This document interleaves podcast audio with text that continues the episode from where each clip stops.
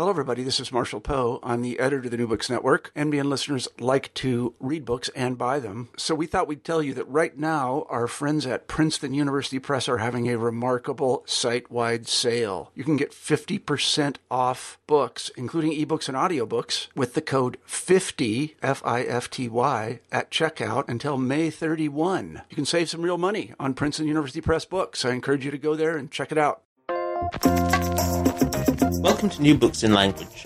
Today we welcome Stephen Nadeau to talk about his recent book, The Neural Architecture of Grammar, in which he sets out a theory of the relation between linguistic structures and their neural underpinnings. In this interview, we talk about some of the challenges of mapping between linguistics and neuroscience, the nature of concept representations in the brain, and the evidence from aphasia that supports a network based account of language structure. And we consider how findings about neural structure might inform the treatment of patients with language disorders. Today I'm talking to Dr. Stephen Nadeau of the University of Florida College of Medicine about his book, The Neural Architecture of Grammar, in which he motivates and proposes a neurally inspired theory of language functions. Steve, how did this work come about? Well, it's a long, been a long time in the writing, and it, it really goes back, uh, I think, to before my, my fellowship when I was fascinated with language, and and who wouldn't be?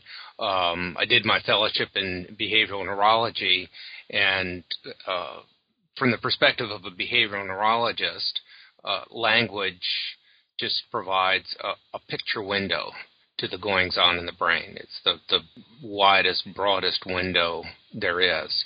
Um, one of the things that really bothered me, however, this is back in the uh, early 80s, was how on earth you could take uh, a function as complex as language and how that could be represented in brain tissue that was composed of these little tiny units, neurons, uh, membranes, uh, the material within uh, action potentials, these long uh, extended spidery connections up to 10,000 connections from one neuron to others. How on earth could you go from that kind of living tissue to a function like language? And at the time, I think uh, people said, uh, well, have, have faith, my son. One day we will know. Well, it came sooner than I thought with uh, uh, an epical book by David Rumelhart, Jay McClelland, and uh, others uh, that were called the, the, PDP Research Group. That came out in uh, 1986, 1987. And that uh, book really uh, revealed the essential clue to how a complex function could be represented in neural structure. That is, as a, a function of population encoded representations and this whole concept of PDP, parallel distributed processing, um, is wound up with population encoded representations. This can be viewed as uh, a little tiny uh, subdomain of chaos theory, and for the most part, uh, chaos theory is uh, about the processes that enable order to emerge from the interactions of large numbers of simple units, uh, each following its own little set of rules, um, with no absolutely no vision of the, the larger entity. Um, so, for example, the cells in one's hand. Those cells, no cell has a clue what a hand looks like, never had, and yet over the course of development of the fetus, this marvelous structure uh, develops simply by each one of those cells following uh, it, its own uh, rules. So, all living creatures, uh, the order that we see in them reflects chaotic order. Uh, even the process of, of evolution reflects uh, chaotic uh, order. Perhaps this concept of, of Gaia, of a world that has this interactive process that's homeostatic, reflects chaotic order. So, getting back to the brain, a population representation is a representation that uh, exists as a pattern of activity of all of the units in that particular uh, domain. Those units interact with each other heavily. In a lot of the models that have been simulated on computers, each unit is connected to every other unit, and the information in these networks is in the, the connection strengths between the units, and that's exactly as in the brain. But the information in the brain is in, in the synapses, the connections between uh, neurons.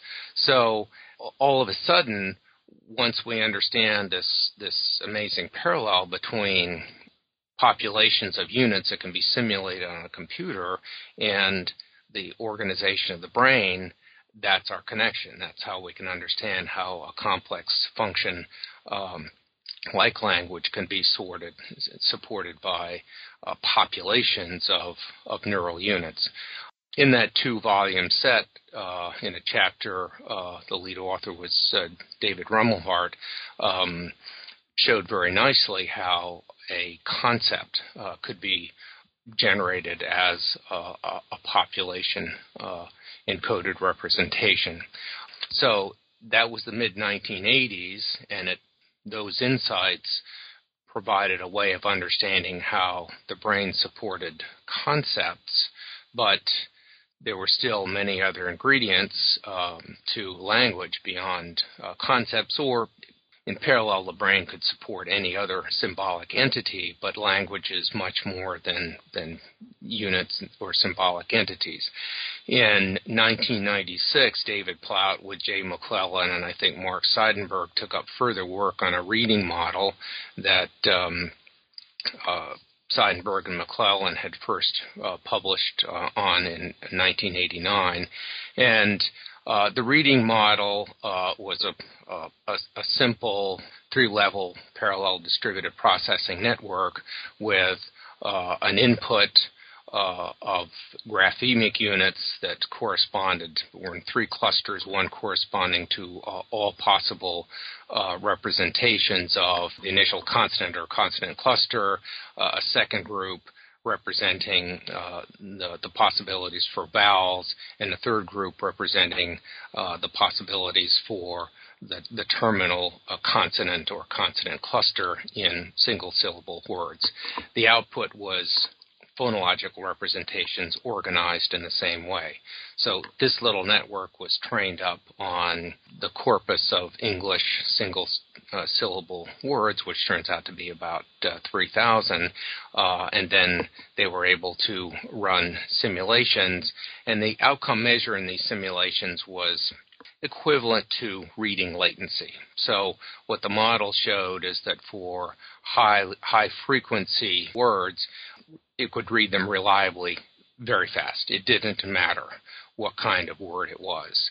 But for lower frequency words, the model variously slowed down. So for words like uh, ending in uh, UST, so must, bust, trust, uh, the model was very fast. And it turns out that the reason it's fast is because UST in English is always pronounced ust. When you look at human performance on this kind of task, humans are also almost as fast reading UST words as they are high frequency words of any type. The model was very slow at other words, words like aisle and guide and fugue and yacht. And that's because the phonologic sequence of these words are, are, unique, a network, whether artificial or in the human brain, can learn those words, but there are no regularities wired into the network that are there to take advantage of in uh, producing the word. And then in between, uh, there are some words of intermediate uh, reading latency, uh, and the word pint is a good example. So uh, turns out INT words in, in English uh, are all pronounced int, lint, tint, uh, flint, and so on, with that single exception of pint. So when the model reads pint, it's basically contending with a battle between these two competing pronunciations. Eventually, pint wins out, but it takes time for the battle to be won.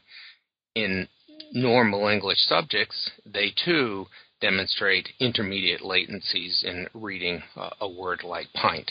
So this model addressed many, many issues, but a key one is that it showed how uh, a PDP model could instantiate uh, sequence.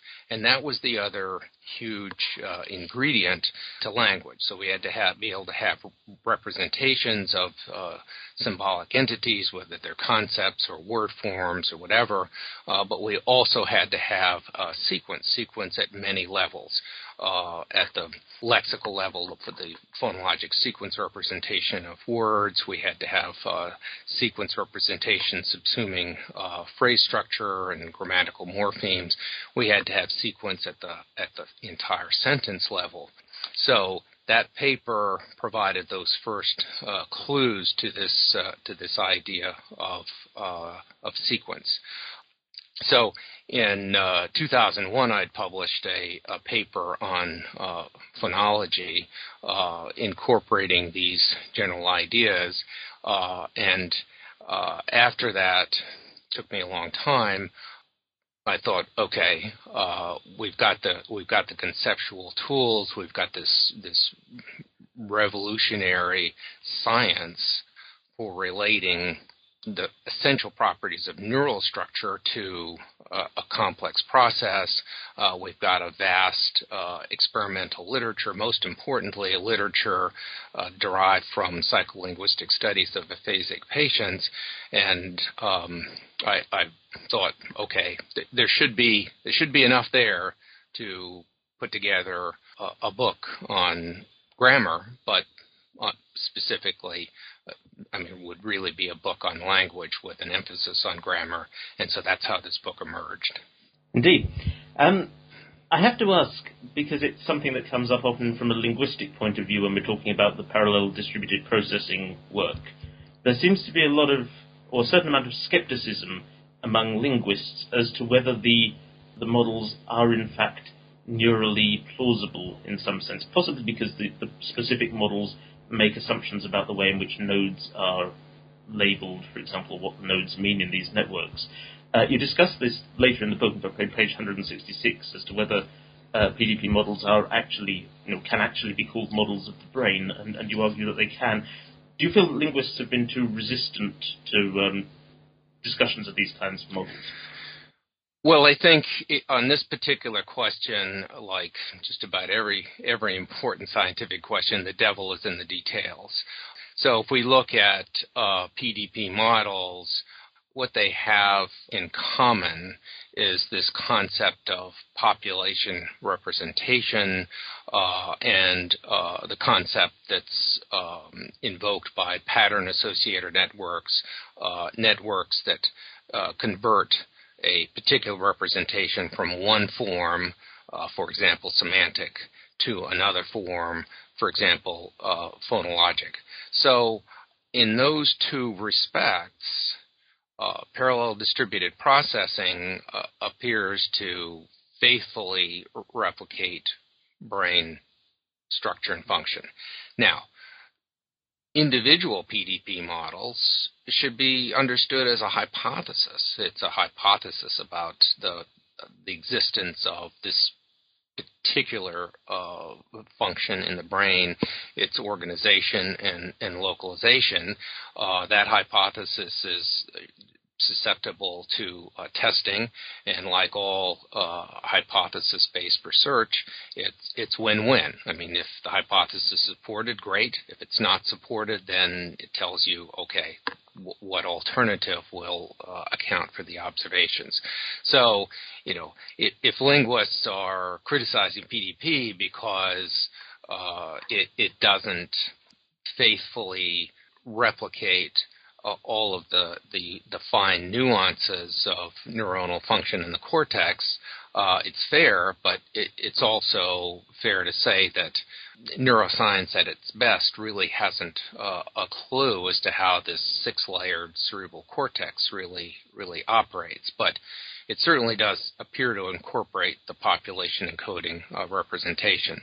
Um, I, I think for linguists to take a particular PDP model and say, well, it's got this problem, it's this problem, this problem, and therefore the whole PDP concept is is just not plausible and should be taken seriously.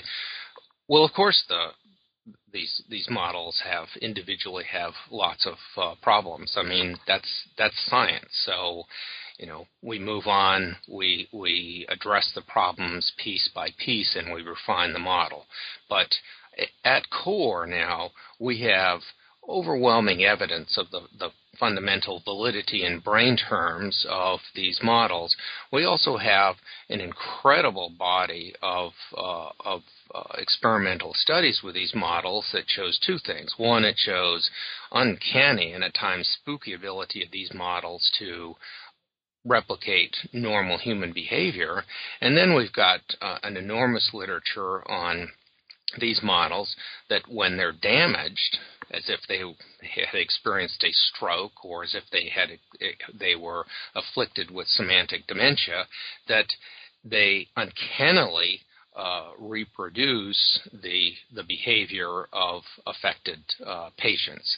Um, in a broader sense, the introduction of these models, coupled with understanding of neuroanatomy, enables us to reestablish a dialectic between uh, the, the our theoretical understanding of what's going on in brain at the, the micro level and and behavior. That dialectic uh, was a source of enormous strength in the behavioral neurology literature, going back to Broca and, and Wernicke in the last century, uh, Jules Dejerine, uh, Liepmann, m- many others at the turn of the century that worked very well, but was limited by uh, inability to say how you know what was the nature of representations in the brain and what was the nature of the the translational processes, say from semantics to uh, phonology. But PDP enables us to understand the nature of the representations and the nature of the translational processes. The, the purely anatomic behavioral dialectic kind of started to lose its punch, uh, perhaps 25, 30 years ago, and it really needed this this new science to revive it and reestablish the dialectic. And that dialectic is between experimental study of normal human subjects uh, or uh, patients with brain damage and our, our theoretical understanding of the brain, which now incorporates both anatomy and uh, understanding of the behavior of population encoded representations. I think if linguists understood PDP in, in those terms, then they would uh, understand the core strength, but but also understand the limitations and simply accept the limitations as the limitations of, of any science. I mean, we can't know everything. There's no theory that accounts for everything. It's interesting that you bring up the uh, the topic of the dialectic and the the earlier theoretical work, the 19th century work, because something that struck me as, as quite a profound strength of your book is the fact that you're offering a very much more comprehensive theory or framework, which, uh, if you like, meets meets some of the criticisms that might be levelled at these individual studies that they're solving a particular problem without necessary regard to the whole system. It's certainly been my impression that to bridge between neuroscience and linguistics is a great challenge because linguistics has all this or posits all this complex structure which doesn't have these very obvious neuroscientific correlates. Um, is that the key challenge in your view? Well, I, I tried very hard to to make this uh, comprehensive, and, and was really inspired uh, in my efforts by work by uh, Elizabeth Bates and, and Brian MacWhinney, and, and they were responsible for the, the cross linguistic aphasia study that has so enriched our knowledge of how uh, the brain supports language by um, informing us of what happens in language breakdown uh, in many, many different languages with phenomenally different uh, grammatical structures. But uh, uh Bates and MacWhinney talked about uh, models, and I think a lot of people think about models as something that um, you could uh, make or break with a single experiment. Uh, but actually, that's not true. If, if you've really built uh, a, a, a, complex model that um, uh, seeks to uh, render uh, order to an entire domain, then the success or failure of the model hinges not on one single finding, but on the ability of the model to adapt to uh, to new uh, findings. Uh, at some point, even a complex model uh, might uh, become uh, so encumbered with so many exceptions and so on that we end up saying, okay, clearly it's no good. I can think of, for example, the, the, models that evolved from Kepler's work on, on astronomy and trying to account for uh, the movements of the, the planets uh, and stars uh, positing uh, an Earth centric universe and all these incredible, complicated uh, loop de loops that Kepler calculated with unbelievable accuracy, accuracy that still stands today. but finally, the whole structure it came came crashing down as the, the the Copernican concept replaced the, the Ptolemaic concept, and we understood that, well, goodness, if you just uh, posit that the Earth rotates around the Sun, then the loop the loops go away, and uh, we've we, we, can account for this in much much more simple and, and elegant uh, terms. I, I, think coming back to to linguistics, the, the counterpart to this elaborate rule making uh, that is, is really at the core of linguistics is the idea that uh, of instantiation of regularities in neural structure uh, in the course of experience. And it, it turns out that one of the signal strengths of, of PDP models provided that some some kind of learning uh, algorithm is programmed in, one of the signal strengths is to to be able to rapidly acquire uh, enormous knowledge of the regularities of the the in the data that they are are exposed to. In fact, they are so powerful in this that neural network models are fairly often used in, in industry to to solve uh, problems that have uh, defied solution applying logical or even mathematical uh, methods.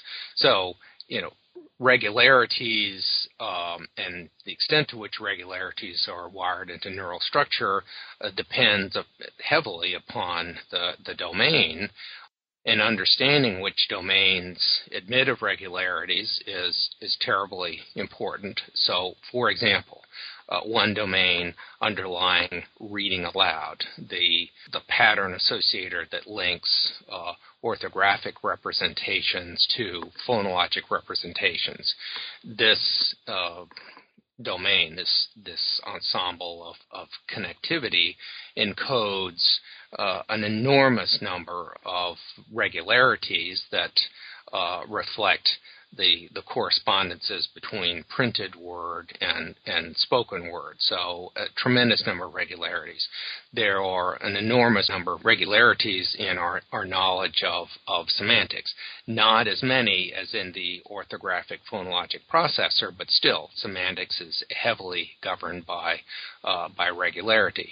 On the other hand, uh, and this is going to be something something of therapeutic significance the links, the pattern associated that links semantic representations to phonologic representations has very, very few regularities simply because by and large, there is little relationship between word meaning and word sound.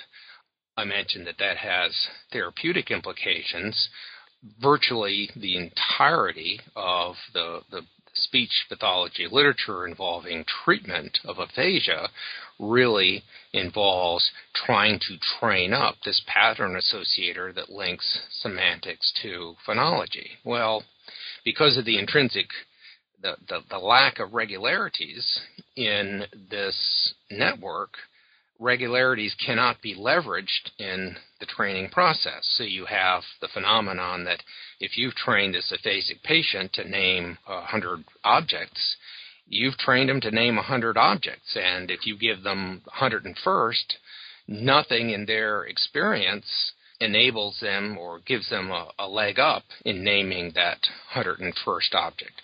There are, are other approaches to uh, aphasia therapy, however, that, that leverage regularities in other domains to try to get around this particular limitation in the, the semantic phonologic uh, processor. The business of, of regularities, um, we come back to, to studies on linguistic research. Uh, I mean, lim- linguistic theory going all the way back to Chomsky has, has posited a limited number of parametric differences between uh, languages.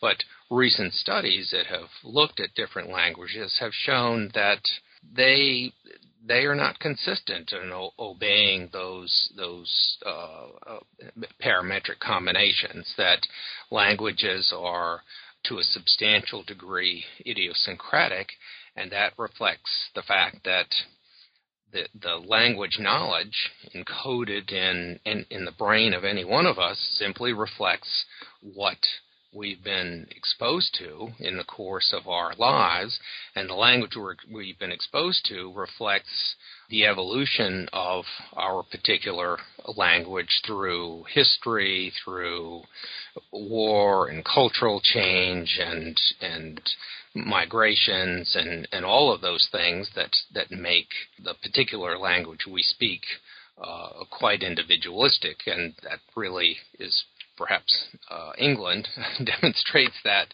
uh, better than uh, any country in the world that I know of, where you see important differences in language, even between villages that are 30 miles apart. Um, so the counterpart to linguistic rules, which Chomsky posited are are native, uh, is rules that are implicit and acquired through experience because of this uh, remarkable capacity of neural network population encoded models to acquire knowledge of regularities. I'd like to cut back, if I may, and talk about the way in which meaning is represented in your model. Within your model, the notion of meaning is distributed over representations of a host of distinct networks in the brain. One thing that struck me about that is that it's obviously relevant to notions like embodied cognition. Do you take a very broad definition of meaning in which all these networks are actually con- contributory to a notion of the meaning associated with, for example, a verb? Oh, absolutely. And, and let me elaborate a little bit. So the first core meaning uh, is represented in what I refer to as granular distributed concept representations. And uh, a good example is uh, our understanding of the meaning of objects, particularly life forms uh, around us. And uh, we can take uh, mammals a- as a good example. So, knowledge of mammals incorporates uh, an extremely large number of, of features. Um, so, a, a, very large number of units in uh, a PDP uh, network, thousands, millions, who knows. So, the representation of a particular uh, animal can be viewed as uh, a function of the activity of this of these thousands or millions of units all acting simultaneously. So it's a function in n-dimensional hyperspace. Well, that's boggles the mind to, to even contemplate. But we can kind of cheat and do a thought experiment and slice this, take a thick slice of this n-dimensional hyperspace through the general vicinity of mammals and, and represent it in a particular way. And the way that I represented in the, in the book was uh, in a space in which we've got a radius that is defined by atypicality. So, right at the center of the, the big basin, that the attractor basin that corresponds to mammals, are exemplars that are highly typical uh, mammals dogs, uh, cats, horses, cows, things that we know well. And at the very periphery are highly atypical uh, mammals, a thing like, uh, let's say, a platypus. The depth of this mammal basin uh, corresponds to the extent to which meaning is incorporated in neural connectivity, uh, how redundant, how strong the connections, and so on. So frequency, to some degree, trumps atypicality. So uh, whales, for example, are atypical mammals, but they're very frequent in our lives because we're fascinated and we talk about them a lot. Um, everybody knows a whole lot more about whales than they do about platypuses. So even though whales are kind of out near the edge of the, the mammal attractor basin, they have a great big deep subbasin uh, to their own, reflecting the frequency of whales. Now we could ask, is this conceptualization of meaning this seems pretty abstract. Does it have any concrete counterpart? Well, it turns out that there's a, an enormous literature on this particular uh, type of uh, neurodegenerative disease called semantic aphasia that was started by John Hodges at uh, Addenbrooke's uh, Hospital in the early 90s, and he's since uh, quickly recruited a, a group of incredible people, including Karalyn Patterson, Matt Lambon Ralph, uh, uh, Tim Rogers.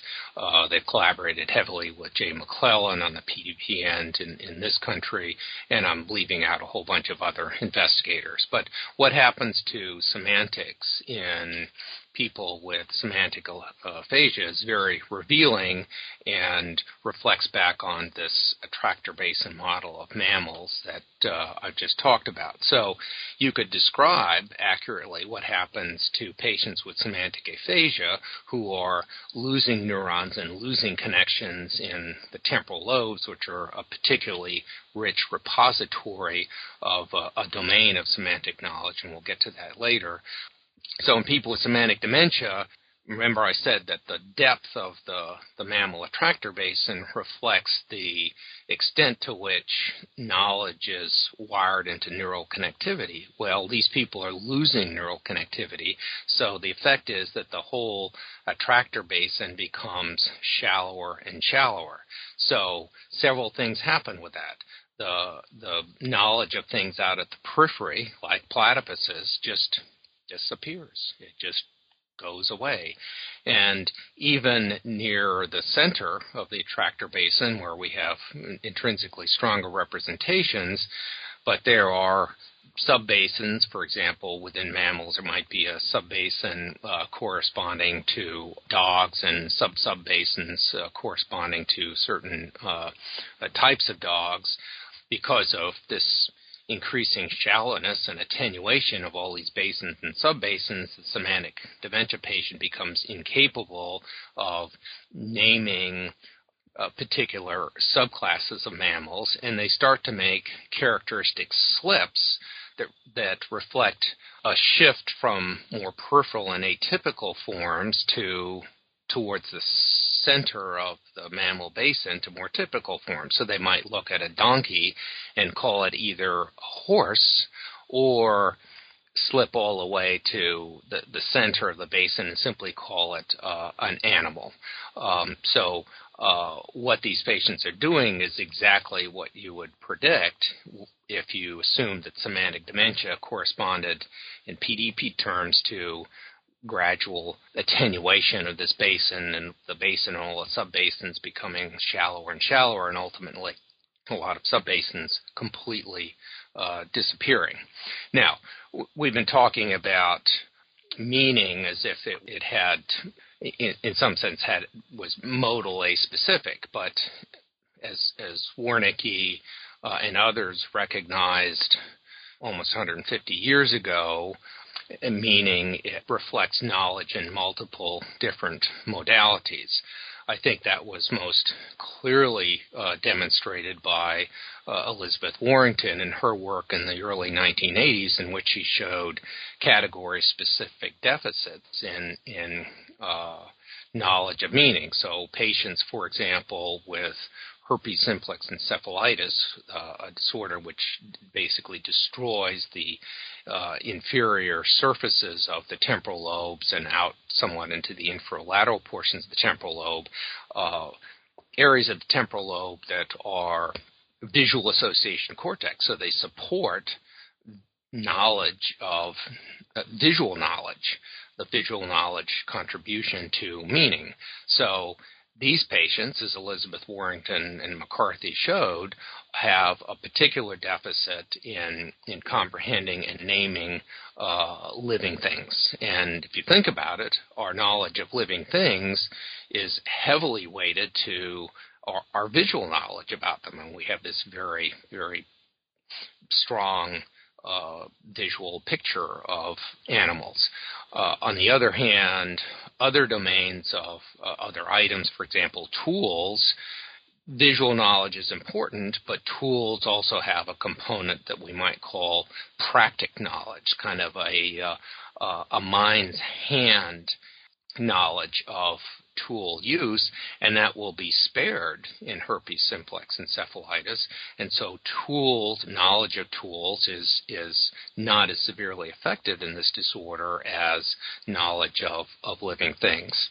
Uh, Wernicke's idea that's and that's bears support from you know modern literature on and on, on embodied cognition is really that the, the best way to think about, for example, uh, a noun and the distribution of noun knowledge is that it has uh, a visual component. Uh, we can think of a dog and what a dog, our dog, or dogs in general look like. It has a uh, somatosensory component represented in somatosensory cortex um, that corresponds to the feeling of dog fur or cold dog nose or, or wet dog tongue licking us, all those sorts of things.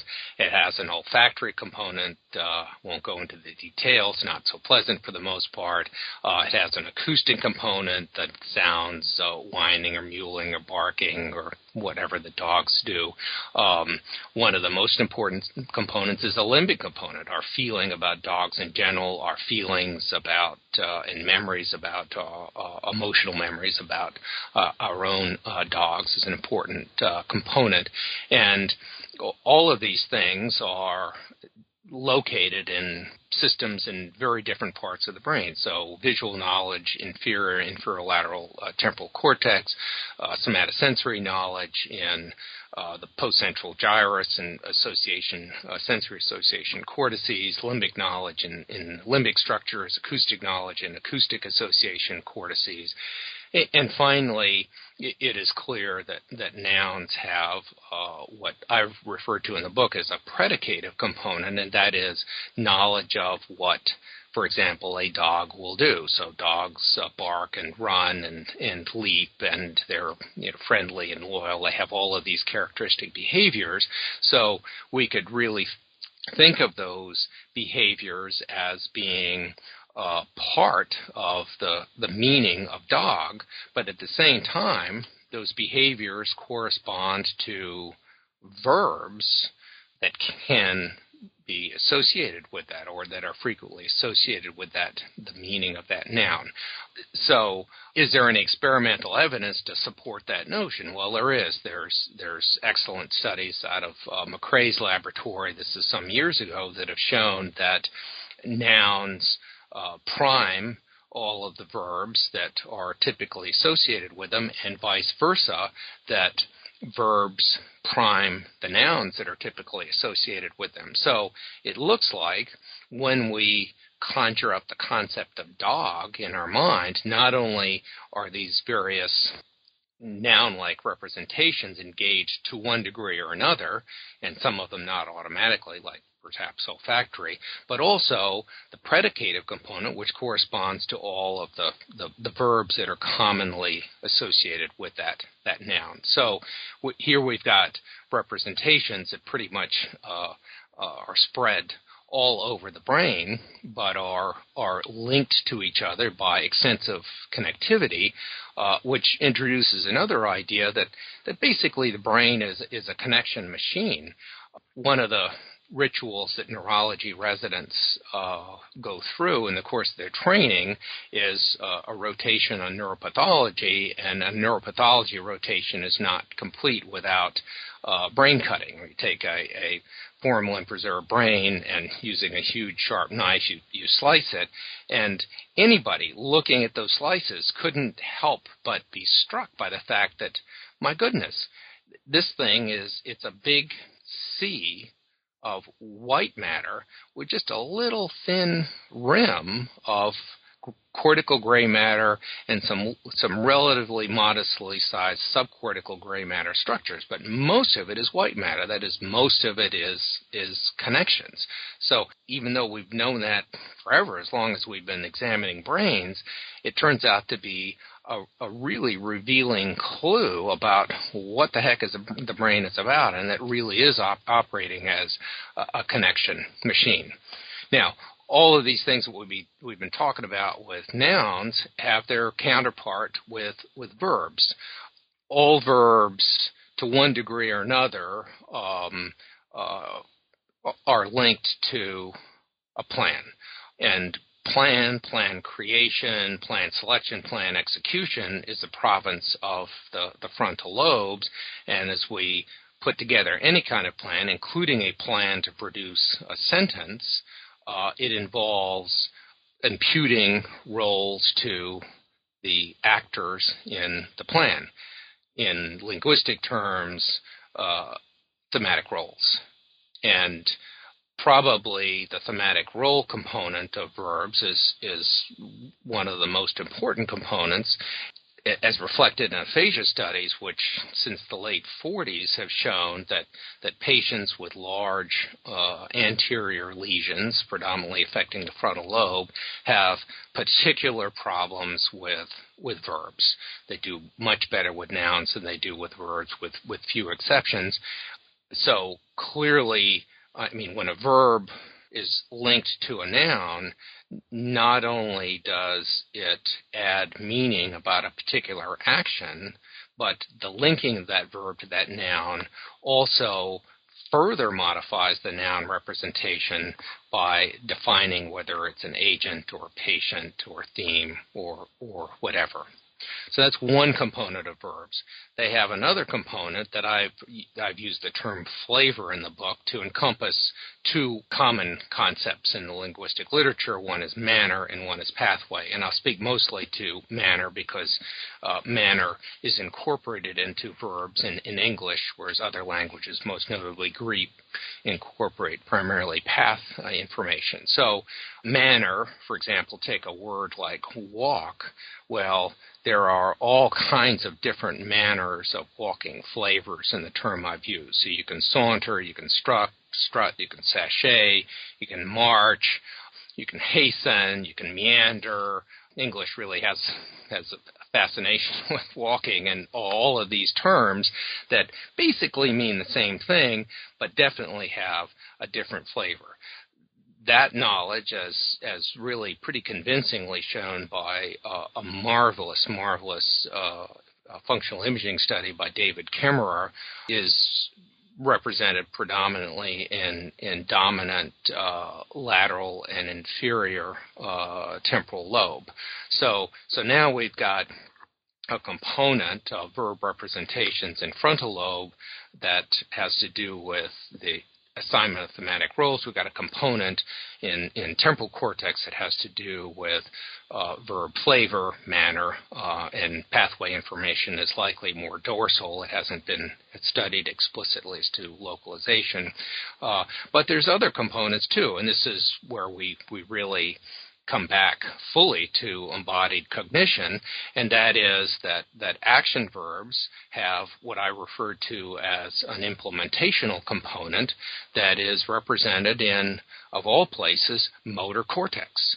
And we have now extensive studies that have all said the, the, the same thing. So, for uh, example, if somebody is uh, in an experimental paradigm is performing uh, some kind of, of action and an action involving hand, and simultaneously they say a verb that not only involves hand movement, but involves a hand movement that is contrary to the movement required to perform this task, task performance will be disrupted. In patients with Parkinson's disease, who, because of their disease, have uh, when they're in the off state, not enough dopamine, they have dysfunction of the motor cortex. In the on state, repetition priming of nouns and verbs is fine, perfectly normal. In the off state, repetition priming of nouns is still fine, but verbs is diminished, reflecting the fact that this implementational component of verb meaning, the, the, component that is supported by motor cortex, is now rendered dysfunctional because there's not enough dopamine and therefore they're motorically uh, impaired. So we've got components of uh, this grand distributed verb representation that are frontal, uh, prefrontal cortex, motor cortex, and sensory cortex. I, I cited mainly uh, visual, but we could consider uh, the possibility of analogs in somatosensory and, and acoustic.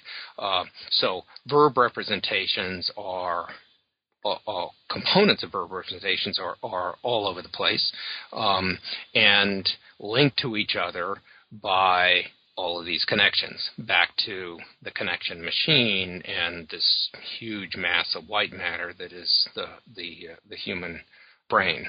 Now, I had mentioned the predicative component of nouns, which actually corresponds to the verbs that are commonly linked through experience, through the regularities of our language, to the distributed noun representation. But verbs, too, have a nominative component that reflects the fact that verbs will prime the nouns that they're typically associated uh, with, and so they have that link to to noun representation. So to that extent, noun and verb representations are inseparable, and it's not hard to see how simply this semantic relationship between nouns and verbs comprises uh, a really important uh, component of, of grammar. Uh, certainly at the, the, simple phrasal level, like an, an, example I used in the, in the book, the old man shot the burglar. I mean, other than the English convention of SVO, subject, verb, object, uh, everything, quote, grammatical in that sentence is actually semantic. And it revolves around the, the relationship between shot, old man, uh, burglar, and the ways in which shot modifies old man to become shooter old man and modifies the burglar concept to become shot burglar. We're not going to have time here to uh, go into the full details of the syntactic component of the model. So, um, in what time we have, I'd like to ask, if I may, a question about the, if you like, the validation of a model of this kind. As far as the aphasia data is concerned, it seems that the PDP models are very successful in emulating behavior because they exhibit graceful degradation and they behave stochastically, as you discuss. But because particular lesion patterns are highly idiosyncratic, it's obviously rather difficult to model any particular individual.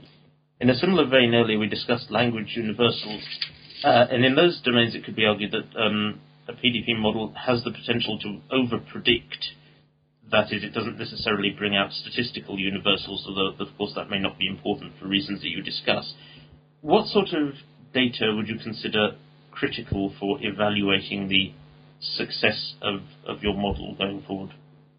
Well, in the book, I I talked about uh, quite a large number of uh, empirical studies uh, in aphasic patients, patients rendered aphasic either by stroke or dementing disorders of various types, Alzheimer's disease, disease uh, semantic dementia.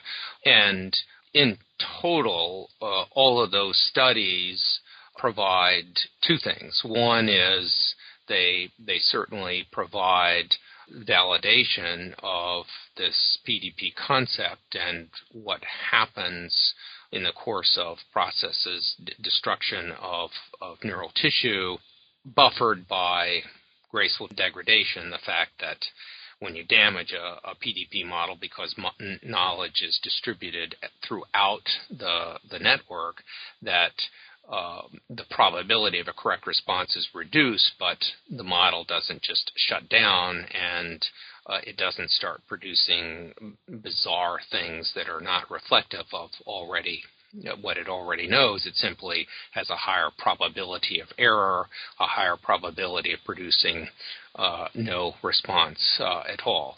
Now, I would say that in, in looking at all of this literature, uh, almost none of it was motivated by uh, a PDP conceptualization of brain function. Most of this literature was motivated by uh, linguistic hypotheses, and so I ended up looking at these papers and basically bypassing all the, the theoretical buildup and looking at the, the data. And if the authors had been sufficiently revealing about the data, uh, I was able to apply it to the model and to this book. But that's potentially a weakness, and and so there's really a need for uh, people to attack the model uh, by doing experiments that are explicitly leveled uh, at uh, the model, uh, explicitly test its uh, assumptions and its theoretical predictions. Existing literature has also done something else, and I think this is best revealed in the section on, on the verb past tense. So the model, as I've discussed, provides the, the general conceptual basis for understanding verb past tense. And I was feeling pretty comfortable with uh, the whole verb uh, uh, past tense until I came uh, across some uh, papers in the German uh, literature. And just to explain the significance of those papers in in, in English, what the the literature has has uh, shown um, is that um, with uh, lesions of the of the left uh, brain, that the the most regular past tense forms tend to be preserved, but the German studies showed that it was irregular uh, past tense uh, forms that uh, tended to be uh, preserved. So the question was, how on earth could we uh, account for this disparity? And in looking at that uh, at, at, that literature, I thought back to uh, data that existed on heavily inflected languages in general, and those data really provide strong evidence that in richly inflected languages, there is particularly extensive representation of uh, morphology and morphologic sequence knowledge in the non-dominant hemisphere. So we think, see things, for example, in Turkish and Hungarian, which are elaborately marked agglutinative languages where nouns and verbs have up to uh, four uh, grammatic morphological tags that are appended as, as suffixes that in aphasic patients in those languages, they always produce those classes of endings and they always produce them in the right order. They may make selection errors, but that's the worst they do. The, the, order of those things is always preserved. And in, in, counterpart to English, where phrase structure rules are, are always honored in, in aphasia, however, however devastating the lesion. So uh, the differences that we see in, in German in, in verb past tense phenomenology reflect the larger representation of morphologic sequence knowledge uh, in the non-dominant hemisphere in German, uh, uh richly inflected languages. So, in thinking initially about the verb past tense, I, uh, I had not thought about this idea that there might be uh, differences in richly inflected language that, that occurred as a result of the, the greater degree of representation of morphologic sequence knowledge in the non dominant hemisphere in these languages. So, more generally, these experiments enabled uh, an extension of the overall model into a domain that had that I had not initially anticipated, but that ultimately was consistent with other components of the model, uh, but was definitely an elaboration of the model. So I think that there's the devil again is always in the details, and there's uh, enormous uh, opportunities for uh, extending this model and increasing uh, the detail of the model through, particularly through further cross-linguistic studies of, of aphasia, and that that will be done uh, and yield things that that I really hadn't uh, dreamt of, but but I feel confident will be reconcilable with the basic structure of the model. In conclusion, then, you identify in the final chapter a number of avenues for further exploration. Are there any that you're working on yourself at the moment, and uh, what will strike you as the most productive way forward? well, I, am actually one of the, the, my career problems is I'm interested in too many things. Um, so so actually at the moment I'm devoting my greatest efforts to white matter uh, issues. Um, uh, it turns out that in stroke in humans, uh, most paresis stems from not from a cortical lesion, but from a white matter lesion, and that in turn uh, has some implications for treatment because it, it, it looks generally that uh, doing things to reduce white matter damage or to encourage white matter uh, growth uh, are closer to our reach than uh, rebuilding a six layer cerebral cortex. Uh, but it turns out that the same white matter lesions uh, in stroke that cause paresis also damage crossing callosal fibers. And going back to this idea that there's a lot of language to one degree or another represented in the right hemisphere, that means that recovery from aphasia uh, entails not just recovery of surviving neural neural networks in the left hemisphere, but it involves uh, an interaction between surviving tissue and the, the, the right hemisphere. And if you've got a callosal lesion, uh, that interaction can't occur. But this whole idea that uh, stroke commonly cause uh, a, par- a partial callosotomy, a partial destruction of the corpus callosum. Uh, that concept, I, to my knowledge, has, has never been been expressed, but it could be quite important to recovery from aphasia. It might be very important in uh, praxis, which is often disordered with left hemisphere strokes. It is also true that strokes affecting language, causing aphasia, while they certainly destroy cerebral cortex to one degree or another, uh, may even more uh, destroy immediately uh, subcortical white matter. And it may be possible that if we can mitigate white matter damage or promote white matter recovery, uh, even though that wouldn't help the damaged cortex, it might improve language function by virtue of uh, improving uh, white matter uh, connectivity.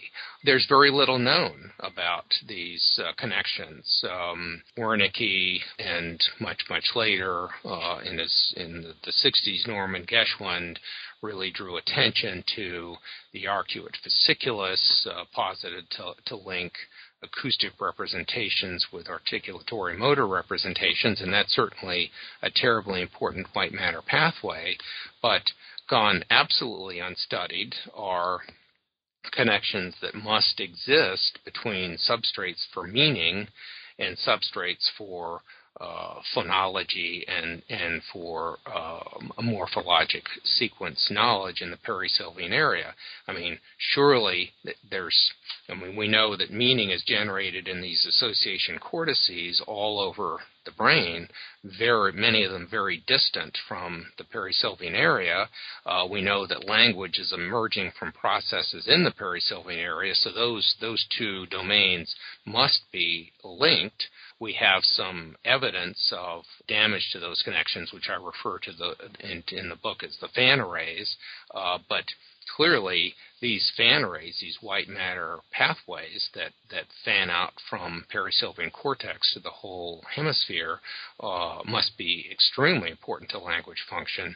And if to one degree or another we could uh, rescue them through neurobiologic interventions, uh, that might be very helpful uh, in enabling a recovery from aphasia.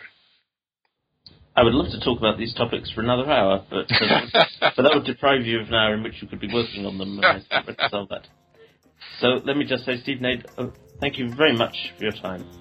You're very welcome. It was a pleasure, and thank you for inviting me, Chris. I've been talking to Stephen Nadeau about neural architecture of grammar. This is Chris Cummins from New Books in Language saying thank you